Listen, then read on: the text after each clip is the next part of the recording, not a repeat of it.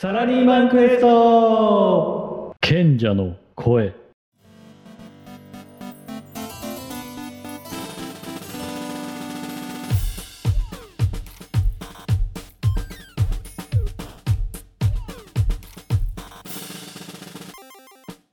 そこまで言っていいんかいとヒヤヒヤするほどの超爆裂心の叫びとモヤモヤトーク。サラリーマンのあなたに勇気と希望共感を受け取ってもらいたい仕事の活力にしてもらう番組。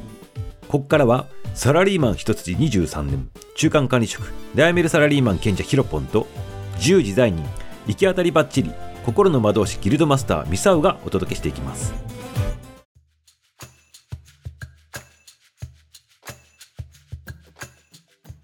おはようこんばんは。始まりました。サラクエ心の魔導士ギルドマスターミサオでございます。おはようこんばんは。サラリーマン中間管理職悩める賢者ヒロポンです。はい始まりました。サラクエ。第はい。4話でございますね、4話まで来ましたね、この第4話はサラリーマンで仕事してる人たちうん。なんかうまくいかない人たちのさどうなんかメッセージがあるってことなんだけどヒロポンそうですね。私もそうだったので、うん。まあ皆様にも同じような同じようなところというかもしよくわからないなっていうふうに思うんであればちょっと私の私はこういうふうに考えるというところをですねぜひ聞いていただければなというふうに思ってちょっと今回はそういう話をお用意してきました。23年の実体験の中からねどうやってサラリーマン人生を楽しみながらね自分のやりたいことをねこう踏み出したかって、うん。そのヒロポンがね今日は仕事ですねまくいかない人のためにね悩んでる人たちのためにか。そうですね。なんか話したいことがあるっていうことなんで、はい。うん、何何？どういうこと？例えば、はい。例えばですうね、ん。あのもうずっと言ってるんですけれども、まあ、私の立ち上げたもうきっかけでもあるんですけど、まあ、もやもやしてます。なかなか試験もうまくいかないとかっていうふうにやるんですけれども、例えば、じゃあ試験に落っこっちゃいましたと。うん。まあいいんです、それは。で、表面的には、周りも、あいまあ表面的にもどれぐらい思ってるかわからないですけど、あいつ、あいつ頭悪いかな、あいつどうしようもねえよな、とかって、まあ後ろ指させるかもしれない。じゃあ本当にあなたはダメなんですかと。本当にできてないんですかというところなんですよね。で、私も悩みます、それは。ただ、まあ、仕事も普段の仕事は、まあ、私もこなしてるかなとは思うんですけれども、まあ、結果こう仕事、まあ、試験ではまあそういう結果とかになるんですけれどもそのキャリアがねうまくいかない理由っていうところを、うん。そもそもまで掘り下げるとうん。実はあなたのせいじゃないんですよといじゃないですよ。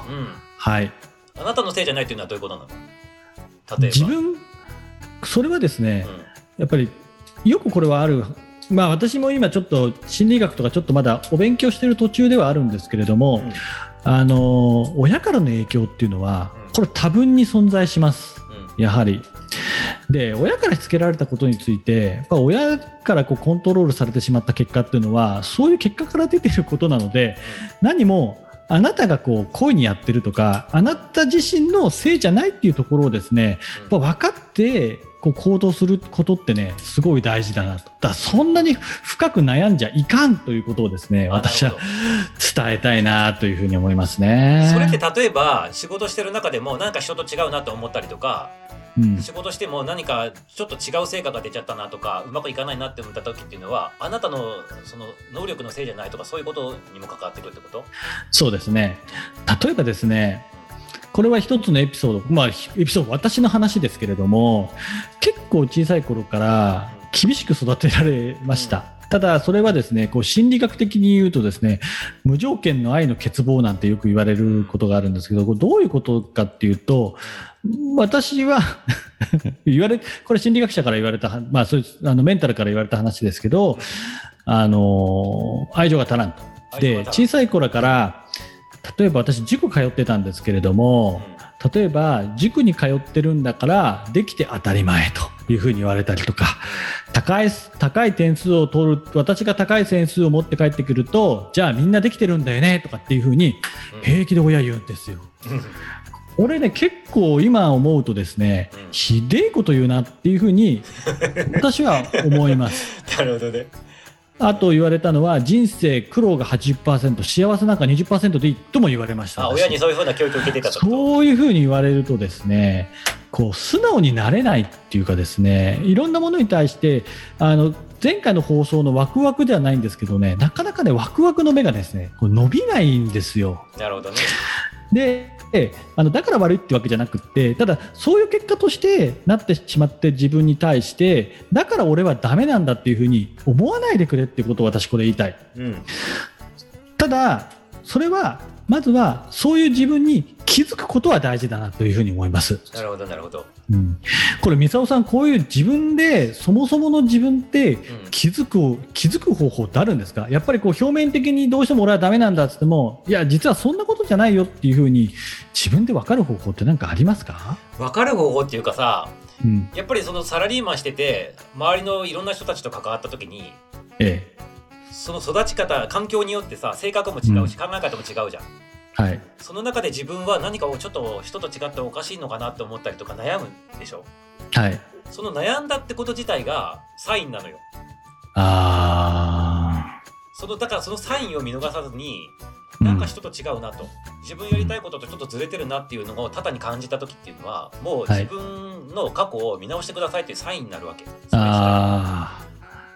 だからそれ知っとくと、ちょっと周りと違うなって思ったこと自体がもうその自分ってどういうふうに生きてきた人なのかどういうふうに刷り込まれてきた人なのかどういうふうに親から教育を受けてきた人なのかっていうことをたどるきっかけになるっていうそそこがきっかけだってポイント知っておけばーなるほどね探れるよね。そうですねだからですね、まあ、そういうところをまず気づくっていうところって私大事かなというふうに思ってます。あのまあ、なかなかね幼少期に引きつけられたことって、まあ、変えられないっていうのもあるんですけれども今、ミサオさんが言ったようにそれに気づくことはですね非常に気づく気づかないだけでもその先の生き方とか考え方って全然違うなというふうに私思ってます。うんうん。だってそこの自分が他の人と違うなとかやりたいことはこれじゃないって思った時点でうん、自分の過去をさこう見直すことができた時にそう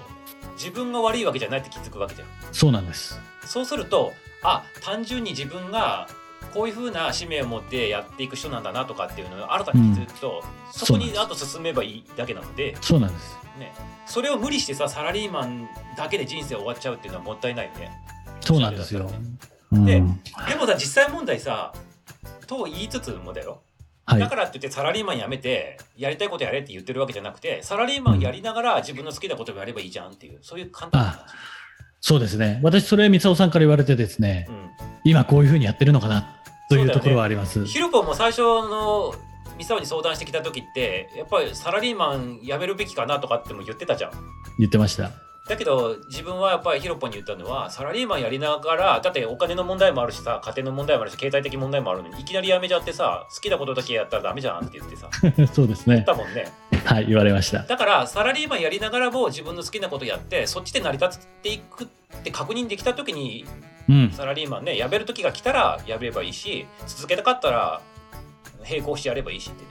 その通りですそそこね。もだから臨機応変にさ行き当たりばっちりな感じでやればいいんじゃないのっていう、そうですね。そう思うよねなんかね、はい。なので、私さっき心理学を勉強してるっていうふうに言ってたんですけど、まさに私そこを知りたくてですね、ちょっと今勉強しているというところでございまして、あの皆さんももしですね、そもそもこう考えたことがない場合、なかなかこれはちょっと、まあ、お金をかけなきゃいけないというか、あの先ほど悩んでること自体がサインですよというふうに、まあ、三沢さんもおっしゃってたんですけれども、もしですね、その表面的ではなく、もっともっと深いところに自分に原因なんか原因があるんじゃないかというふうに思えばやっぱり専門家のところに行ってですね聞くことは私は行く価値はあるかなというふうに私はありますのでそこで私も気づかされた部分がありますのでうんそれはあるなというふうに感じます。まあ自分のことは自分で分かんないからね。そうなんですね。ううん。ん。どどんなに偉い人とかあの世間であのなんていうかアップアップされてる人たちでも自分のことは分かんないから本当に、そうなんです。うん。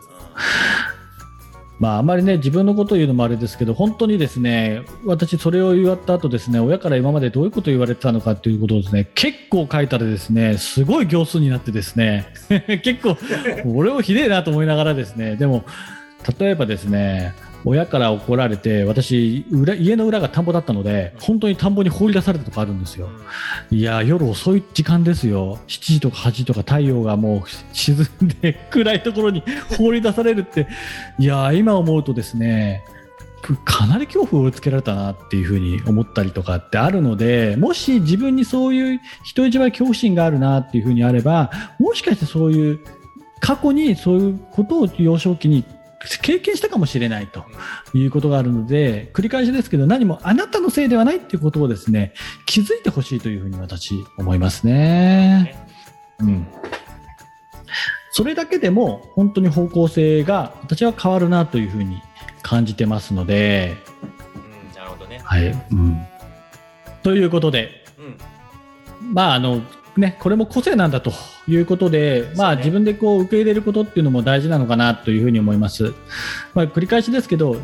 自分がわ自分のせいではないというところですね、まあ、せいではないというかなんか本当自分がダメなんだというふうにやっぱり思い悩まずに、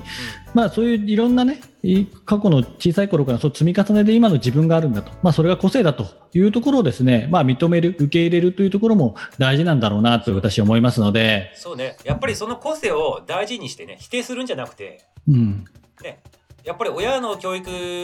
とかも、親も愛があってやってるわけだしさ、そうですね。それぞれのね、親がね。うん、でそですねそうういうのも。ありつついろんな環境っていうのは自分にとって自分にしか経験できなかったっていうことだから、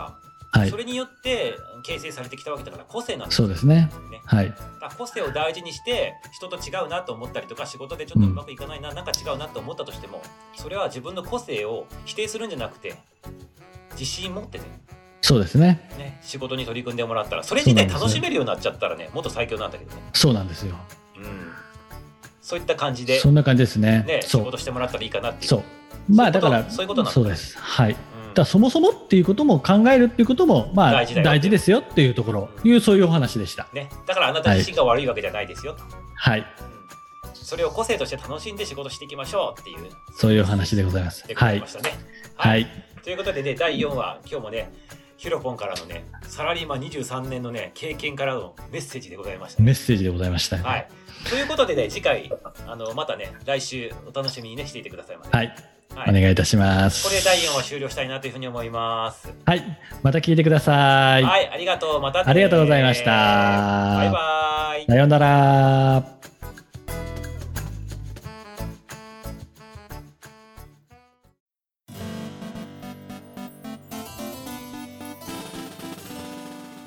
いかがでしたでしょうか？この番組がね、面白い楽しい、もう少し聞いてみたいなって思われましたらね、ぜひ、いいねとフォローの方をお願いします。そしてこの番組では、皆さんからのコメント、レターをお待ちしております。サラリーマン人生の中でね、こういう問題が今あると、悩み、そういったことがありましたらね、ぜひぜひ送ってきてくださいませね。スタイフのレター、そして Twitter、インスタの方もやっておりますので、そちらの方からでも大丈夫です。ということで、また次回もお会いしましょう。バイビー